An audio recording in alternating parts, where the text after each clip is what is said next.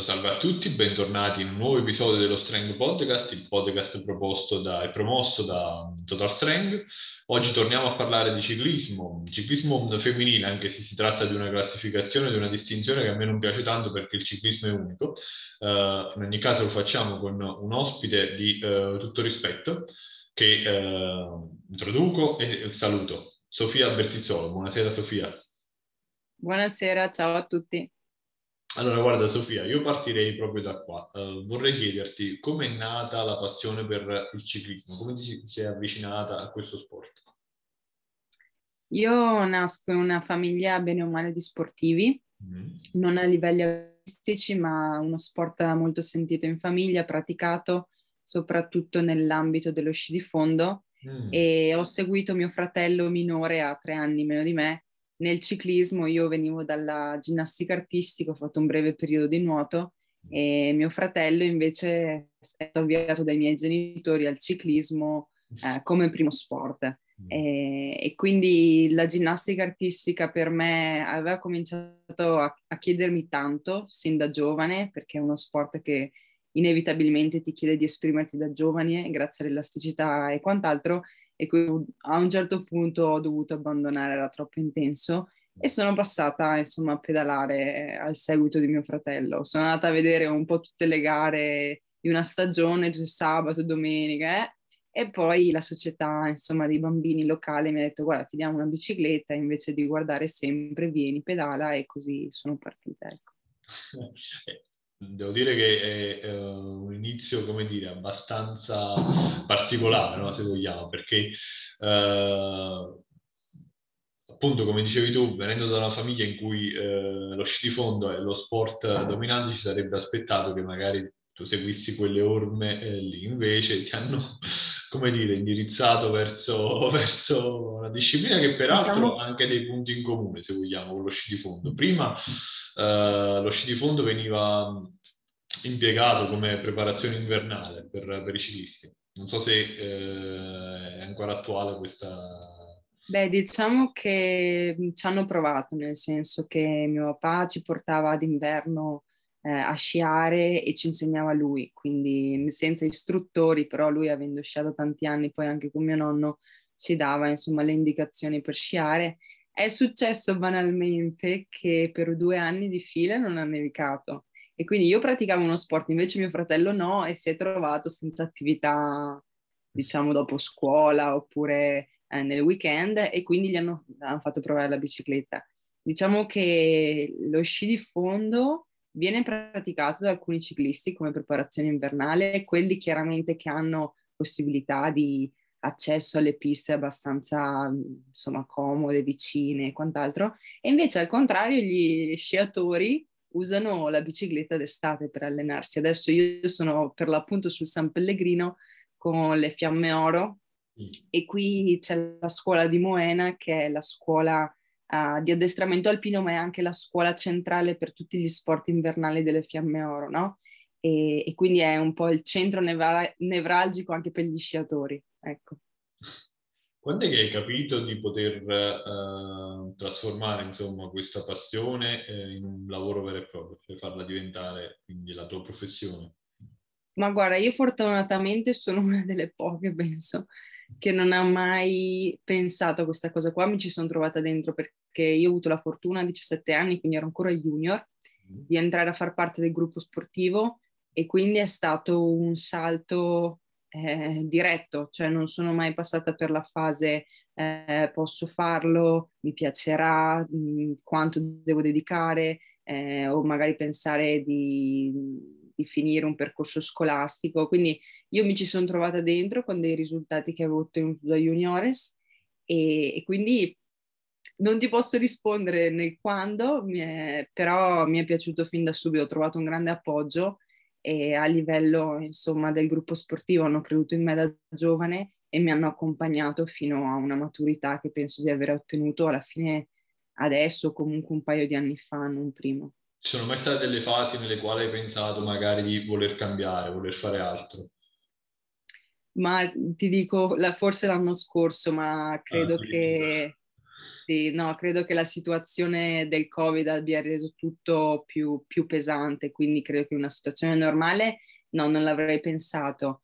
Chiaro è che una preparazione eh, ha bisogno di mettere tante forze in campo e vederla stoppata così drasticamente che fa anche danni perché non solo ci ha fermati, ma ci ha fatto anche tornare indietro perché non allenandosi due mesi è stato ancora peggio. Ho parlato con tante mie compagne e loro mi hanno detto io è da una vita che da quando ero forse sedicenne che non mi fermo per così tanto tempo dagli allenamenti perché bene o male magari fai tre settimane, set- un mese in cui ti alleni poco o niente e poi riprendi. Invece durante la stagione è stato uno stress e una incapacità di allenarsi in modo vero e proprio perché anche gli indoor training non sono mai così efficaci eh, quanto una pedalata su strada, insomma poi bisogna anche vedere ogni disciplina, per carità magari sai il karate piuttosto che tutti gli sport insomma che hanno che sfruttano uno spazio limitato probabilmente hanno, sono riusciti a fare una preparazione dignitosa, però noi veramente siamo sentiti compromessi in questo senso. Quindi hai cercato di sopperire attraverso queste sessioni indoor, come dicevi, o, o, o bene o male... Eh, diciamo... Io ho fatto due tipi di allenamenti in quei, diciamo, in quei due mesi in cui veramente non si poteva uscire. Uno è l'allenamento sui rulli, mm. quindi uh, il, il tapirulan, sì. diciamo, del, del ciclista, e dall'altra parte ho fatto una cosa che di solito faccio solo d'inverno, veramente solo a novembre-dicembre, che è eh, il richiamo di palestra. Mm. Mi ero attrezzata perché le palestre erano chiuse, quindi avevo degli attrezzi a casa e, e quindi ho, ho, usato quel sistema lì per fare eh, l'allenamento che di solito in stagione faccio, eh, l'allenamento di forza, scusa, che di solito faccio in bici, l'ho continuato a fare con gli strumenti specifici della palestra, nonostante insomma di solito non lo facessi mai in effetti, se devo guardare a ritroso l'anno scorso, in estate, diciamo, quando sono ricominciate le gare, avevo molto più forza che resistenza rispetto ai miei standard uh, degli anni precedenti, insomma. Questo è un aspetto interessante, ci torniamo dopo perché eh, volevo fare prima un passaggio su quello che è il tuo attuale regime di allenamento, o meglio, come, eh, com'è la tua giornata tipo, ecco, dal punto di vista proprio dell'allenamento, eccetera. Mi dicevi che eh, vi gestite bene o male in maniera autonoma? Beh, diciamo che mh, mm, ognuna di noi ha un preparatore. Ecco. Che fornisce delle tabelle di allenamento che possono essere di due, tre settimane. Poi comunque Perdonami, vengono... faccio subito una domanda qui. Il preparatore eh, lo scegliete voi o ve lo affida la società, la squadra presso la quale siete tesserati? Dipende dalla società. Alcune società impongono il loro per avere una sorta di eh, lavoro globale eh, simile e controllabile e invece altre società, anche quelle in cui sono io, ci lasciano la libertà di sceglierlo e poi chiaramente con tutti i sistemi di, um, si, di caricamento dei dati del computerino loro riescono a seguire il tuo stato di forma. Quindi io al momento ho il mio che mi segue da 6-7 anni ormai okay. e, e semplicemente comunico attraverso dati proprio analizzabili eh, quello che faccio alla squadra. Ecco la mia giornata di allenamento tipo, beh, includo anche i pasti perché sono importanti per un atleta, quindi per le sette e mezza si, mh, mm, ho insomma uh, carico il corpo de- delle energie che mi servono per la giornata con la colazione,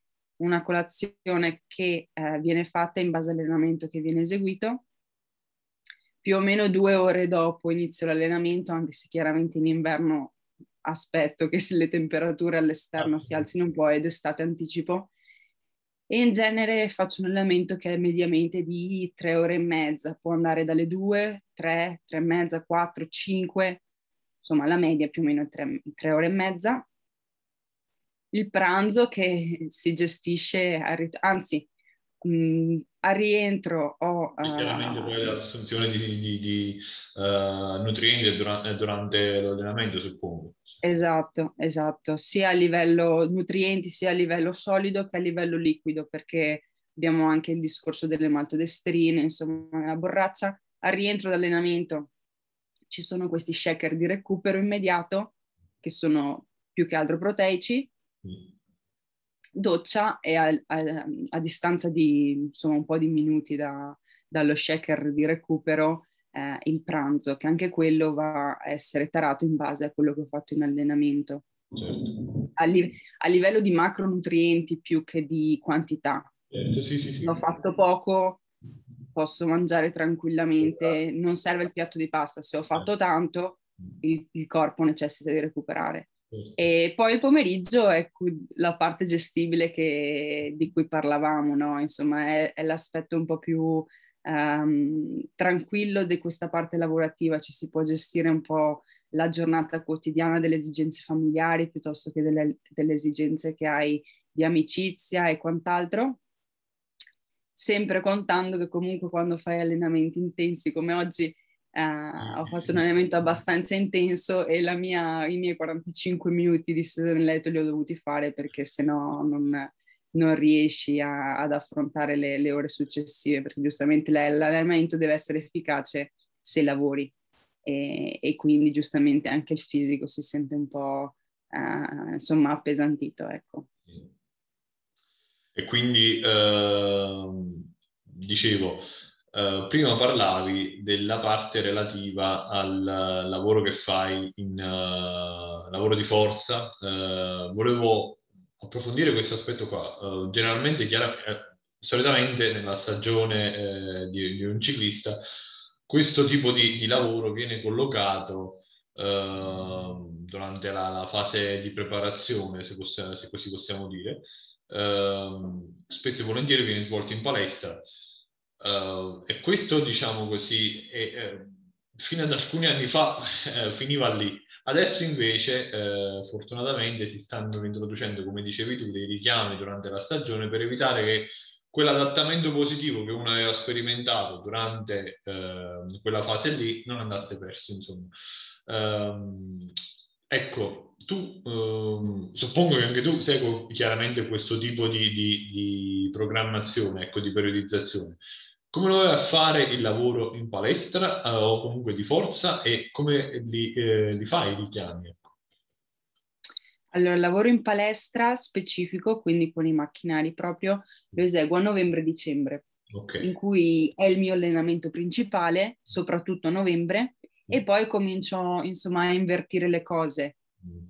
Verso Natale, insomma, cerco di diminuire la palestra e aumentare il carico di lavoro e il volume di lavoro in bicicletta. Quindi un po' uno, un picco che va a scemare e si inverte con la bicicletta. Sì. E, ehm, sì, è un allenamento a tutti gli effetti specifico in cui uso calf, lat machine, leg press e eh, coinvolge tutto, uh, tutto, il corpo, sia la parte superiore che inferiore che centrale.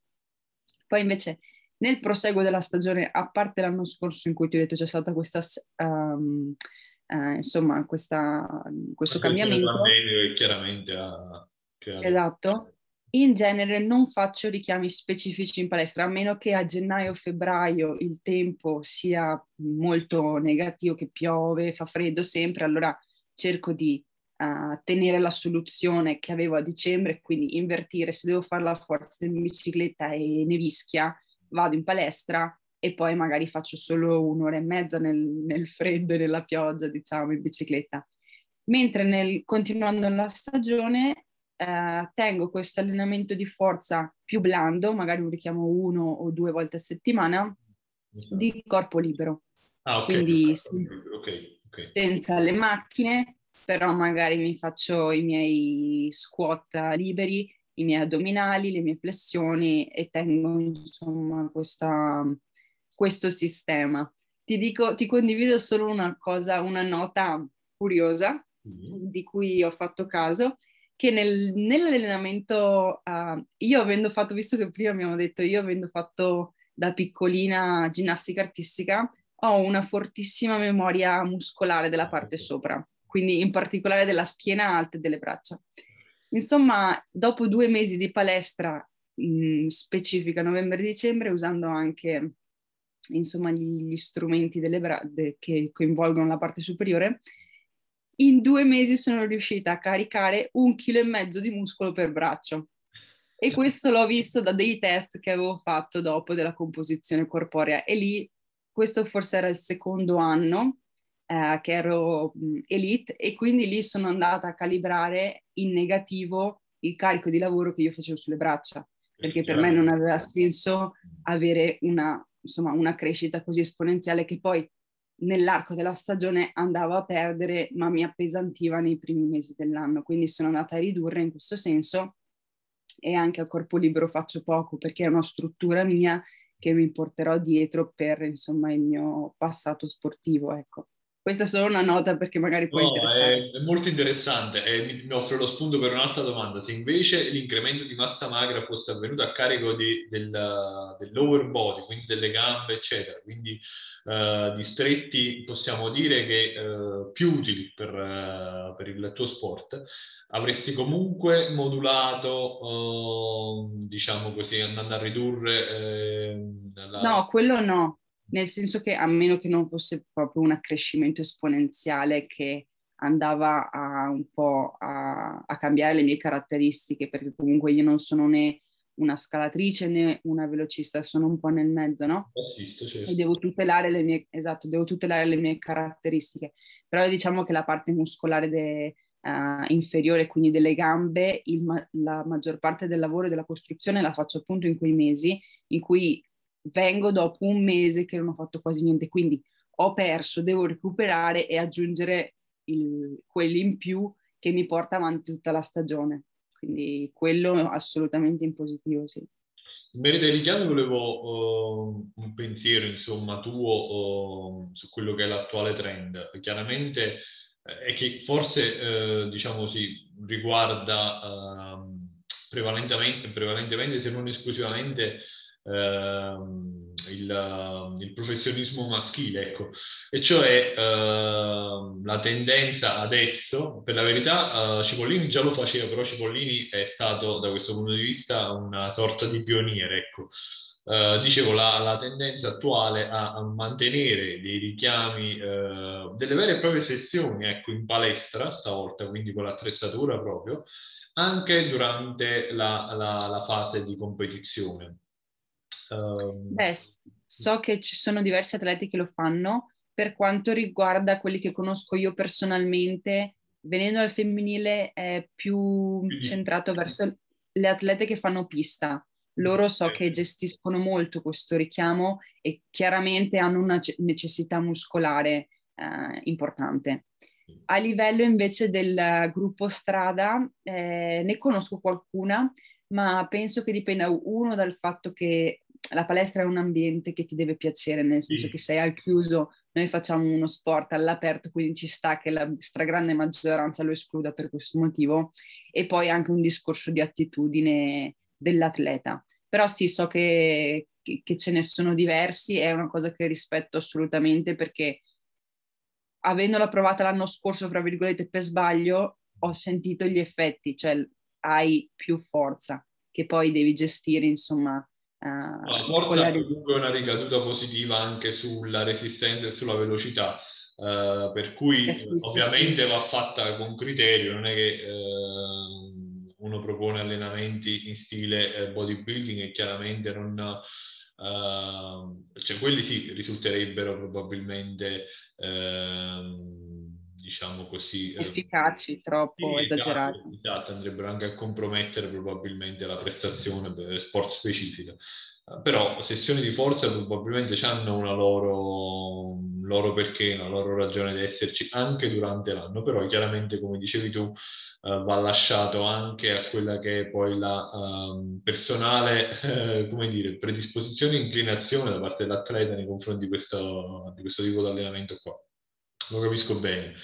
Um, sempre in merito all'allenamento, volevo chiederti due cose. Uh, in primis, ti capita mai di fare do, una doppia seduta? Uh, o bene o male? Uh... Allora, le doppie sedute io le ho fatte in due casi, o appunto per il discorso della palestra e quindi mm. l'allenamento di forza e poi al pomeriggio per oh. scaricare uh, l'affaticamento muscolare, faccio l'ora e mezza, oppure ho sperimentato la, il discorso dell'uscita a digiuno. Ah. Ma l'ho fatto per un, per un, breve periodo e a me non, non, non mi piace perché proprio ti senti senza forze. È chiaramente un'uscita che tu fai prima della colazione, quindi molto presto, generalmente in estate, o comunque quando devi preparare un obiettivo specifico e, o quando devi perdere peso. E quindi hai questa ora, 45 minuti, ora e 20, non di più, in cui l'intensità è veramente blanda e devi solo mettere in funzione il metabolismo. Poi rientri, aspetti un attimino, colazione, ti sistemi e riparti. Non è una cosa che mi piace perché mh, cioè eh, io prima... Poi facevi una seconda uscita, ecco, questo è interessante. Cioè, dopo l'uscita a stomaco vuoto, uscivi... Poi fai la seconda uscita vera e propria dell'allenamento che faresti normalmente con, insomma, gli allenamenti normali, possono essere tre ore e mezza eh, di forza piuttosto che tre ore e mezza di lavori uh, in salita e, e quant'altro. durante queste sessioni? Cioè questa qui, uh, la seconda sessione della giornata, dopo aver fatto... La seconda per, perfettamente normale, in forze, e sì sì, hai 100% forze perché poi la colazione che tu vai a fare è una colazione vera e propria che ti deve assistere per l'allenamento. È solo un discorso di attivare il metabolismo prima che metti il metabolismo un attimo sotto shock, dice ok cosa sta succedendo e lui va a, a utilizzare uh, l'energia disponibile invece di quella che hai appena mangiato della colazione, capito? E, però non, non, è per me, non mi piace. Io l'ho sperimentato pure io questa cosa qui, però... Uh, e devo dire che l'ho fatta anche con un'intensità e una durata uh, superiore, ma d'altra parte io avevo oh, presumibilmente una uh, componente di massa grassa superiore alla tua che mi consentiva di avere un po' di margine, però in ogni caso non ti diverti allo stesso modo, ecco. E poi no, uh, devo dire che ho pure visto che alla fine in termini di, di, di, di dimagrimento non è che sia particolarmente, particolarmente efficace, così che fin tanto che non vai a modificare quello che è il tuo introito calorico, il peso resta quello, ma ti alleni a digiuno, lo fai a stomaco pieno, quello è. Uh, ti faccio questa domanda qua, hai difficoltà a mantenere un peso ideale durante l'anno, devi quindi dosarti bene per quanto riguarda l'alimentazione o ti viene abbastanza facile? Diciamo che per la prima volta quest'anno... Per dire, diceva che lui c'erano dei periodi dell'anno in cui c'era la fame, ce la faceva la fame, per cui... Chi questo? Adriano Malori. Ah. Allora io mh, per la prima volta quest'anno mi sono rivolta al nutrizionista, non tanto per... A me risulta abbastanza facile tenere insomma un peso più o meno ideale, che sale e scende di un chilo, però insomma è molto gestibile. E, mh, però penso sia una caratteristica fisica che ho, nel senso che ho un metabolismo che brucia abbastanza, che è abbastanza stabile e quindi devo solo ringraziare mamma e papà e il Signore per, questa, per questo regalo. Dall'altra, però, diciamo che l'essere, uh, avere un peso stabile, essere magri e assumere i nutrienti che ti servono per affrontare l'allenamento sono due cose completamente diverse. Quindi il secondo motivo è stato il motivo per il quale io ho deciso di rivolgermi, insomma, cominciare a lavorare in maniera specifica e devo dire che ho scoperto tante cose. Il discorso anche dei macronutrienti ce l'avevo in testa, ma non mi rendevo conto di quali di questi mi servissero prima, dopo, durante. Quindi eh, è una cosa che, che consiglio comunque a ogni atleta perché poi non serve che si faccia una vita intera, nel senso quando hai capito la regola l'allenamento, a meno che tu non stravolga completamente l'allenamento, quella è quella che devi applicare. E poi puoi gestirti i tipi di alimenti come vuoi, basandosi però sui nutrienti. E quindi e devo dire che ha un'efficacia effettivamente ti senti in forze perché hai il carburante e, e quindi sì, è tutto di guadagnato. Sì, sì, sì. Um, per quanto riguarda l'allenamento, volevo invece chiederti questo, perché mo, pensando ad Adriano Malori, con lui parlavo di eh, questa duplice tendenza, no? Uh, c'è chi uh, predilige allenamenti, possiamo dire, più voluminosi, quindi uscite che riproducono anche quella che poi sarà la distanza di gara, uh, e altri invece che magari, e quindi magari con un'intensità un pochettino più bassa, e altri invece che preferiscono sessioni più brevi, però molto più intense, E lui diceva che fondamentalmente questa seconda um, alternativa, questa seconda opzione è quella che poi si rivela forse eh, più, più, efficace, quella che consente di mantenere, eh, di avere una maggiore longevità atletica. Uh, tu personalmente di che avviso sei? Io condivido quello che, che, è stato detto da Adriano. Allora, intanto penso che mh, gli allenamenti lunghi a mm. bassa intensità siano da prediligere quando un atleta è arrivato a maturità, perché prima è veramente difficile da gestire. Guarda, io sono adesso sul San Pellegrino, abbiamo fatto i quattro passi due giorni fa, li avevo fatti eh, cinque anni fa e io me li ricordo perché li ho sofferti tutti, li ho sofferti, che non è un allenamento particolarmente lungo perché sono quattro ore e un quarto, però c'è tanto dislivello e è, un, insomma, è impegnativo. E io mi ricordo quell'allenamento perché mi ha segnata, invece due anni fa, già, sì, due giorni fa, già a distanza di breve tempo, comunque io ho 23 anni, mi è sembrata tutta un'altra cosa. Quindi questi allenamenti lunghi che un po' sono diventati, yeah, sì, um, Annemiek van Vleuten fra, fra il gruppo delle, delle, ragazze è diventata un'icona per questo tipo di, di allenamenti, però è una cosa che bisogna prendere con le pinze, non può essere un esempio per tutti perché sono veramente allenamenti estenuanti sia dal punto di vista fisico che psicologico. Mm. Se non li riesci a sopportare già dal punto di vista psicologico ti viene un rifiuto che per una settimana poi tu non sali in bici. E poi dal punto di vista fisico bisogna essere sicuri che ti supportino perché va bene se anch'io posso partecipare a una gran fondo e stare in bicicletta sette ore una volta, però poi mi servono tre giorni di recupero e non lo posso rifare. Invece magari lei lo può fare um, quotidianamente. Quindi è una cosa da cui stare attenti e credo che sia anche eh, molto soggettivo, anche a livello psicologico. Io non, non, partirei mai se dovessi sapere di stare in bicicletta una giornata intera, ma per, tan- tantissimi motivi, anche solo per essere seduto sulla sella per sette ore i ragazzi fanno la Milano-Sanremo, esatto. che dura più o meno queste ore qui, ma ne fanno una l'anno, insomma, è, ed è anche, penso, com'è che lo chiamano? Adesso non mi vengono più le parole specifiche in italiano, comunque è un'eccezione al, al, numero massimo di chilometri che loro possono fare. Sì, è vero, che sono 300 chilometri, chiaramente non è che li facciano oh, sempre, uh, però la mia perplessità era questa, uno riesce ad arrivare, ad avere quindi l'energia necessaria, la preparazione necessaria per poter completare tutti questi chilometri pur non avendoli mai fatti in allenamento. Cioè, tanto per dire, se io alleno sempre, faccio uscite, ok, di 200 chilometri, facciamo un esempio, C'ho la gara che però ne sono oh, di 300 km. Io riesco ad arrivarci bene, ad essere quindi eh, competitivo fino alla fine o una volta superati i 200, che so, 240, 250, poi comincerò a calare perché mi manca quella distanza lì. Beh, allora questa è una risposta, una domanda alla quale io non ti posso dare una risposta di esperienza, quindi mi attacco un po' ai miei ragionamenti. A quello che ho quelle che, che, che, sono le tue, le tue esperienze di gara.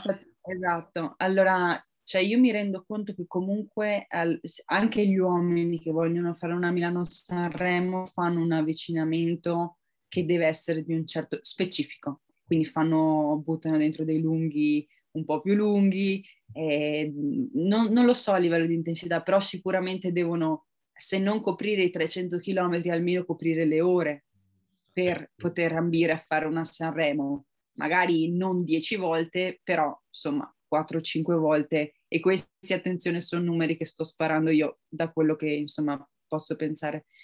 Però sicuramente ti dico che la lampadina a 250, quando tu ti puoi preparare su quella distanza, però c'è quella distanza limite per ognuno anche nelle nostre gare, che le nostre gare dif- le più lunghe arrivano a 2,60, però generalmente una gara di 2,40 a quei, al, 240, ah, scusami, al 140 chilometro vedi una frattura gigante in gruppo perché mm, c'è chi non riesce a sopportare questa distanza, quindi sì, sicuramente tu la puoi allenare, però il ritmo gara per quella distanza è difficile da riproporre, quindi nel momento in cui tu sei in gara io penso che una selezione solo per il chilometraggio venga, avvenga assolutamente, ma quando guardi la Sanremo, chiaramente non, non avendo la corsa non mi sento neanche di dire chissà cosa, però arrivano al poggio che sono veramente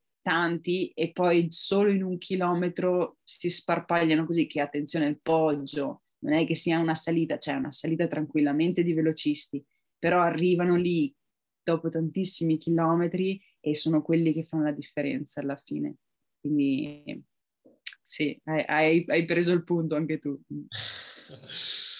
Um, ho letto poi, cambiamo un attimo argomento, um, che quest'anno credo per la prima volta ti sei uh, avvicinata al ciclocross durante, come forma di preparazione invernale.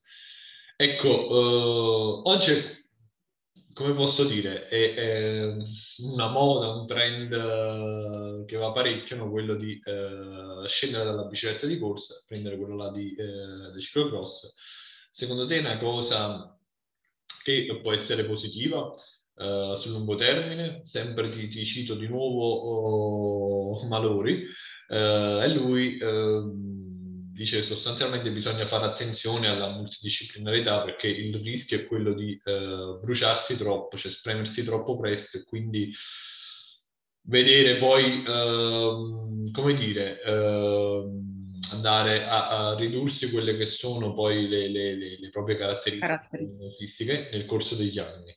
Secondo te ci sta effettivamente questo rischio o mh, è una cosa che invece può tornare, può tornare utile? Eh, quindi... Allora, ci sta, dipende come lo si fa. Mm. Io ho fatto ciclocross quest'anno per due motivi. Uno, avevamo, adesso non è più con noi, però vabbè, eh, insomma ha cambiato squadra eh, avevamo il direttore sportivo Lars Boom, che quindi viene da, dal ciclocross, lui è stato campione del mondo sì. nel 2000, non mi ricordo, a Treviso. E, e, la società ha uno stampo olandese, quindi loro fanno sempre ciclocross durante l'inverno, perché immaginati solo di uscire in Olanda d'inverno in bici da corsa, è come essere, cioè sei in mezzo alla nebbia e in mezzo allo sporco delle strade, quindi loro fanno ciclocross veramente sempre. Quindi ho preso l'opportunità al volo ma l'ho fatto veramente per un motivo di tecnica, perché comunque prendere una bici che ti porta su un terreno differente ti sviluppa comunque delle, uh, delle accortezze, delle esigenze tecniche differenti.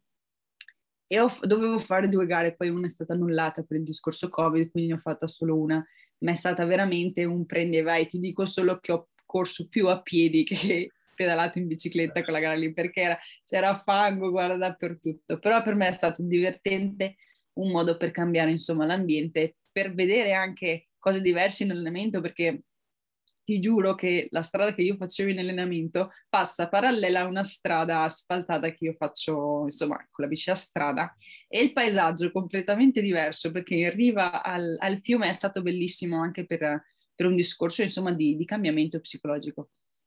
Sono andata anche in pista io quest'inverno 3-4 volte e anche lì con la stessa, più o meno col, con, la stessa, con lo stesso obiettivo. In pista ho fatto una cosa, se il ciclocross è stato proprio blando, in pista avevo fatto un discorso di uh, rifinizione della velocità perché lì non puoi mai smettere di pedalare, è sempre una cadenza comunque alta e quindi l'ho fatto per un, uh, per un motivo di prestazione. Quindi anche quello che dice Adriano è vero, nel senso, soprattutto a livello giovanile, dove molto spesso i piccoli campioni si sentono addosso l'orgoglio del padre o della madre, diventa un rischio fare tutto l'anno una disciplina diversa che quindi ti riempie tu- tutti i momenti dell'anno. Io l'ho affrontata in un altro modo e penso che comunque anche un, un giovane che eh, prendiamo, non so, un esordiente che comincia a correre a ad aprile, finisce a settembre, il ciclocross non serve che lo inizi a ottobre, può fare tranquillamente tre garette a, a, a dicembre, gennaio, puoi stare un attimo tranquillo in altri due mesi e poi prendere magari eh, la bicicletta da strada con qualche esperienza settimanale in pista, ma come allenamento. Cioè il discorso è se dobbiamo essere campioni d'Italia di ciclocross, di pista e uh, di ciclismo su strada diventa un problema perché come la fai la preparazione, come gestisci la, la preparazione, vai a tutta tutto l'anno. È una cosa che, eh, insomma, il bambino una volta che diventa adolescente, che per sbaglio non fa, non fa le gare, si rende conto che la vita sociale, la vita con gli amici è un'altra, ti dice, senti papà, tieni la bicicletta, vacci tu, se invece la gestisci in modo diverso, insomma, penso che uh, la metavia fra le cose sia sempre la soluzione, quindi mh, mm, questo è quello che mi sento di dire. Quindi tu pensi di, di, di rifarla l'esperienza anche l'anno prossimo? A me piacerebbe, però dipende se avrò il sostegno della squadra, perché adesso io sono in scadenza di contratto con, con la LIV e quindi per, sarei coperta fino a dicembre con loro. Non è detto che la squadra in cui approderò o se starò o l'anno prossimo, diciamo, mi supporti questo di, per questo tipo di attività, perché per dire in Italia, in Francia, in Spagna non è una cosa automatica il ciclocross, mentre in Belgio, in Olanda sì e quindi poi io, essendo assolutamente uh, neofita del ciclocross, non mi posso inventare di, uh, insomma, di, di, gestirmi da sola, devo, devo chiedere un, un, minimo di sostegno a, alla squadra, ecco, però mi piacerebbe. Secondo te ci sono differenze sostanziali per quanto riguarda il modo di interpretare il ciclismo tra Italia, Francia, Olanda, eh, Spagna? Eh, sì, per quanto riguarda sì. chiaramente... ok. Mi viene, da ridere, mi viene da ridere perché allora la mm, gestione tattica, diciamo, no? della, della gara dipende anche dal tipo di gara. E soprattutto nei primi anni io che ho corso... Tanto per dire, perdonami, è possibile, cioè, o meglio, è corretto dire che magari quell'atleta starebbe meglio in una squadra olandese uh, piuttosto che in una squadra francese o italiana, proprio in virtù del differente uh, approccio tattico alla gara che hanno? Sì, io direi di sì, nel senso che una mm, da classiche, possiamo dire come me, ha molto più da imparare in una squadra olandese belga. Diciamo che le due distinzioni sono squadre del nord Europa, squadre de- della fascia del sud Europa perché le esigenze di corsa sono diverse. Quindi se vai al nord eh, una gara è dura perché piove, c'è vento, le strade sono strette e insomma hai, ehm, la strada proprio è impervia. Se vai, se vieni a correre in Francia, Spagna o, o Italia, i problemi della gara sono la salita e basta, perché comunque le strade sono più larghe, il tempo è buono. Quindi a seconda di queste cose qui, chiaramente una squadra belga olandese è preparata a qualità delle, del, del copertoncino o del tubolare, quel che sia, pressione delle ruote, gestione del, del profilo anche delle ruote, perché se hai vento, cioè chiaramente una come me con un profilo alto mi porta via il vento. E, e anche il discorso tattico, nel senso che far partire un ventaglio o comunque trovarsi in mezzo a, a, insomma, in un rettilineo con tantissimo vento laterale, quando non hai mai visto un ventaglio e cominci a vedere 7-8 ragazze che si allontanano da te e tu sei in mezzo e non sai cosa fare, comunque un approccio che da italiana penso esatto, che tutte le italiane, tutti gli italiani comunque abbiano, si siano resi conto di questa cosa qui in un momento, cioè hanno detto aspetta, cosa sta succedendo? Una cosa che non ti aspetti chiaramente essere in una squadra, già nella riunione tecnica senti dire la parola ok, domani può esserci un ventaglio. Una cosa che io ho notato di loro è che hanno, uh, loro controllano sempre il vento, loro uh, piuttosto che uh, l'altimetria, loro si prendono la cantina, la direzione in cui spinge il vento, all'ora in cui tu in gara passerai per quel punto. Sono una cosa allucinante, cioè io, figurati, No, prima di capire non credo cosa qua me ne faccia questo tipo di, di, di, di no assolutamente perché comunque il problema vento non esiste, non esiste e quindi cioè se lo impari il primo anno perché la squadra te lo insegna hai risparmiato un sacco di fatica per niente di sventolamenti a metà del gruppo per niente. Se lo impari per dire io sono approdata in una squadra straniera per la prima volta il mio quarto anno avevo già perso tre anni avevo più o meno ingranato la cosa però ho dovuto farla eh, a spese mie. Se qualcuno te le insegna chiaramente è, è già diverso. E quindi questa sostanziale differenza, diciamo, eh, il di- stesso discorso per il pavè, chi è che in Italia sa che devi mettere la pressione bassa? Sì, adesso magari qualcuno degli spettatori dice, eh sì, ma lo sai, no, cioè, pochissimi lo sanno anche po- pochissimi meccanici. Chiaro che se tu vai a farti un pavè con le pressioni alle stelle o comunque con le pressioni che normalmente usi sull'asfalto. Addio. Ciao. Perché tenere il manubrio diventa, diventa impossibile, un martello pneumatico probabilmente. esatto, quella è la sensazione giusta. Allora, guarda, ho un sacco di, do- di, di, di domande da, da, farti, in particolare una. Uh, vabbè, andiamo per gradi. Uh, bene o male, quando approcci, uh, o meglio, quando inizi la preparazione per una, per una gara, ok? O meglio, i tuoi allenamenti sono tutti finalizzati ad una, a un qualche tipo di competizione o chiaramente ci sono delle fasi di transizione nelle quali ti alleni e basta per non perdere appunto la forma? Allora, mh, la prima fase di transizione, fra virgolette, è quella invernale, in cui riapprocci il mezzo, sì. quindi non hai un obiettivo vicino e hai sì, mh, altri tipi di obiettivi, fra virgolette, il volume, l'approccio col mezzo, sentire, risentire un po' la, la sensibilità anche del, del, corpo sulla bici, perché comunque io mi fermo sempre 3-4 settimane. Questa era una domanda che avrei voluto farti, esatto. Quindi cioè, tu esatto. a fine stagione ti fermi per un mesetto? Sì, sì, Durante sì, proprio ferma. Durante l'anno ci sono altri momenti in cui ti fermi? O... Sì, generalmente a fine maggio, ma si tratta di quattro giorni senza bici più ah. due, tre di...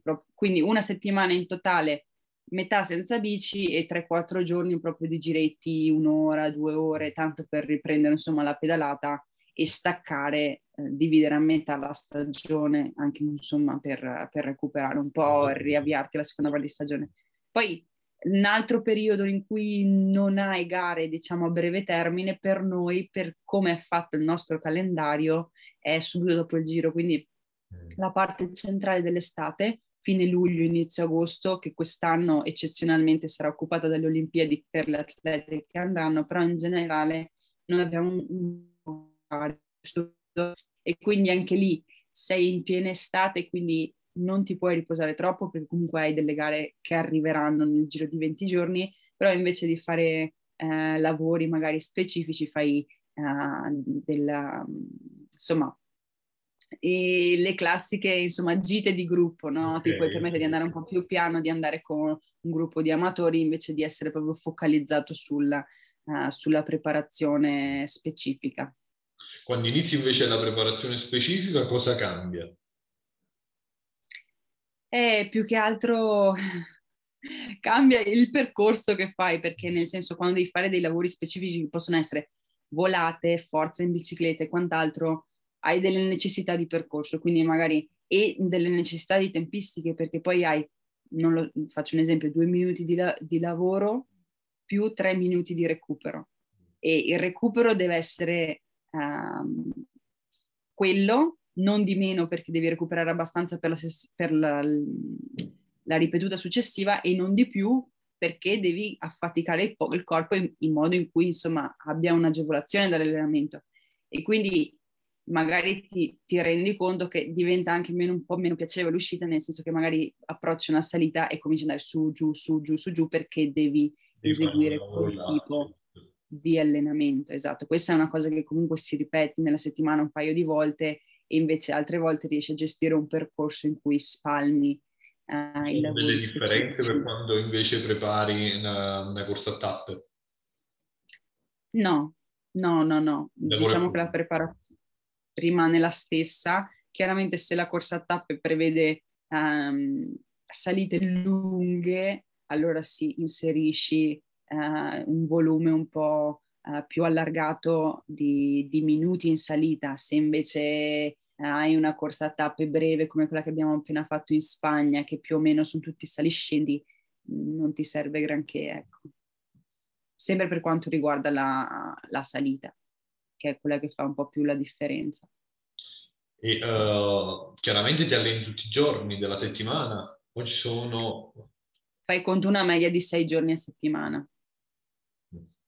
c'è anche comunque il giorno di, che qualcuno preferisce fare uno scarico di un'oretta e mezza. Io personalmente quando a volte faccio scarico, a volte invece faccio riposo assoluto anche per un discorso di, insomma, magari faccio una camminata o proprio riposo totale per un discorso, uno, di gestirmi anche la mia quotidianità, e due, di, di non essere seduta sulla bicicletta perché anche quello, insomma, a lungo andare, insomma, è, è giusto anche avere una libertà da quel punto di vista lì e poi, insomma, anche per un fatto mentale. Sì, credo che poi eh, incida molto pure, ecco, possiamo dire la, la, l'individualità soggettiva. Tanto per dire, io durante l'ultimo anno oh, che ho corso stavo sette giorni su sette in bicicletta.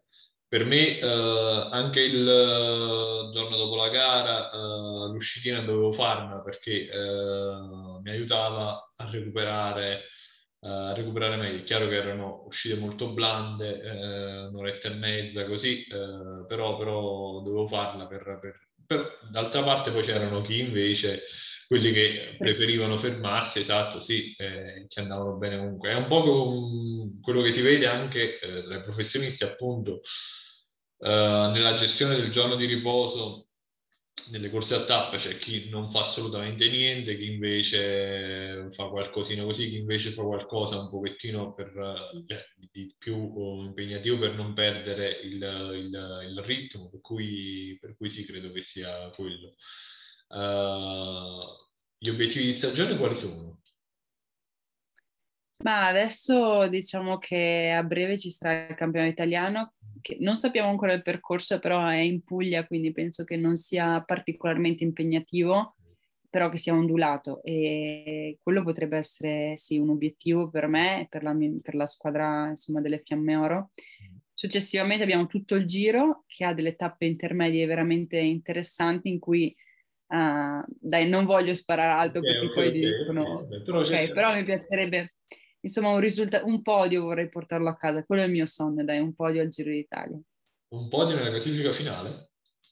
No, eh, in una tappa. Ah, secondo me potresti puntare più in alto. No, no, dai, conosco le atlete, poi ci sono tante atlete che stanno preparando le Olimpiadi, ci sono delle tappe veramente impegnative a giro, perché guarda, ti dico, già il secondo giorno arriviamo a Prato Nevoso non voglio neanche sapere quanti metri di livello sono, ma so che non sarà per me. Quindi Vabbè, eh, sì, diciamo, sono atlete agguerrite. um, l'ultima domanda. Come ti vedi fra dieci anni? Questa è una domanda alla Marzullo, è vero. Allora, guarda, dopo l'anno che abbiamo passato, io non voglio pensare perché sono troppe cose che possono cambiare. Vabbè, però eh, dico, intendi restare nel ciclismo, uh, percorrere altre allora, ti dico, io, mi piacciono talmente tante cose, anche a livello lavorativo, esterne al ciclismo, che non ti posso rispondere, nel senso che io quest'anno ho preso l'occasione che c'ha uh, dell'FCI che ci ha fatto fare i corsi online da direttore sportivo e l'ho fatto, quindi ho già messo di basi per restare nell'ambiente, ma non come lavoro, diciamo, mi piacerebbe più seguire magari uh, dei bambini piuttosto che delle categorie giovanili uh, delle, dell'età dell'adolescenza. E poi per il resto invece mi piacerebbe, dopo, sai, tanti anni a fare sempre la stessa cosa, perché alla fine io ho iniziato che avevo 10 anni, 9 anni, 10 anni in bicicletta, mi piacerebbe anche uscire, ma perché sono una fondamentalmente curiosa che vuole andare a esplorare anche altri ambiti, capito? E quindi, ecco, mi piacerebbe mantenere da una parte, uh, perché comunque mi piace anche il mondo del, del gioco ciclismo, ok? E quindi la parte uh, in cui ti diverti, prima c'è il divertimento e poi c'è l'allenamento, è una cosa che si sta un po' perdendo e che invece in cui io credo fermamente e, e poi invece andare a esplorare qualcos'altro, sì dai. Allora io ti faccio un migliore in bocca al lupo per, per l'immediato futuro e per quello meno, meno prossimo, ecco. Uh, sperando che questa possa essere una stagione agonistica uh, per te particolarmente significativa e che possa vederti raggiungere uh, tutti gli obiettivi che ti sei, ti sei prefissato. Ti ringrazio ancora per la disponibilità, per essere stata con noi.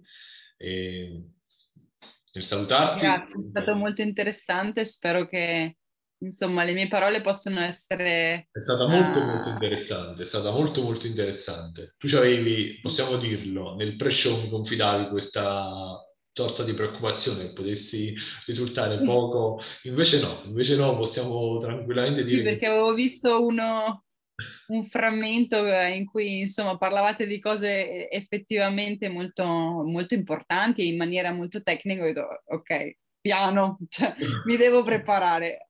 E invece dai, spero insomma che, che, che, il pubblico apprezzi, anche perché insomma penso abbiamo toccato tanti argomenti e tanti insomma vanno anche al di là dell'atleta professionista, possono interessare a, a qualsiasi esatto, sportivo, esatto. Era... casalingo. Questo era esattamente e... eh, il proposito, per cui direi che l'abbiamo centrato in pieno. Eh, e quindi ti ringrazio ancora do appuntamento a, a chiunque ci, ci, vedrà al prossimo, prossimo episodio dello Strength Podcast e saluto la mia ospite Sofia Bertizzolo. Ciao ancora. Grazie, ciao.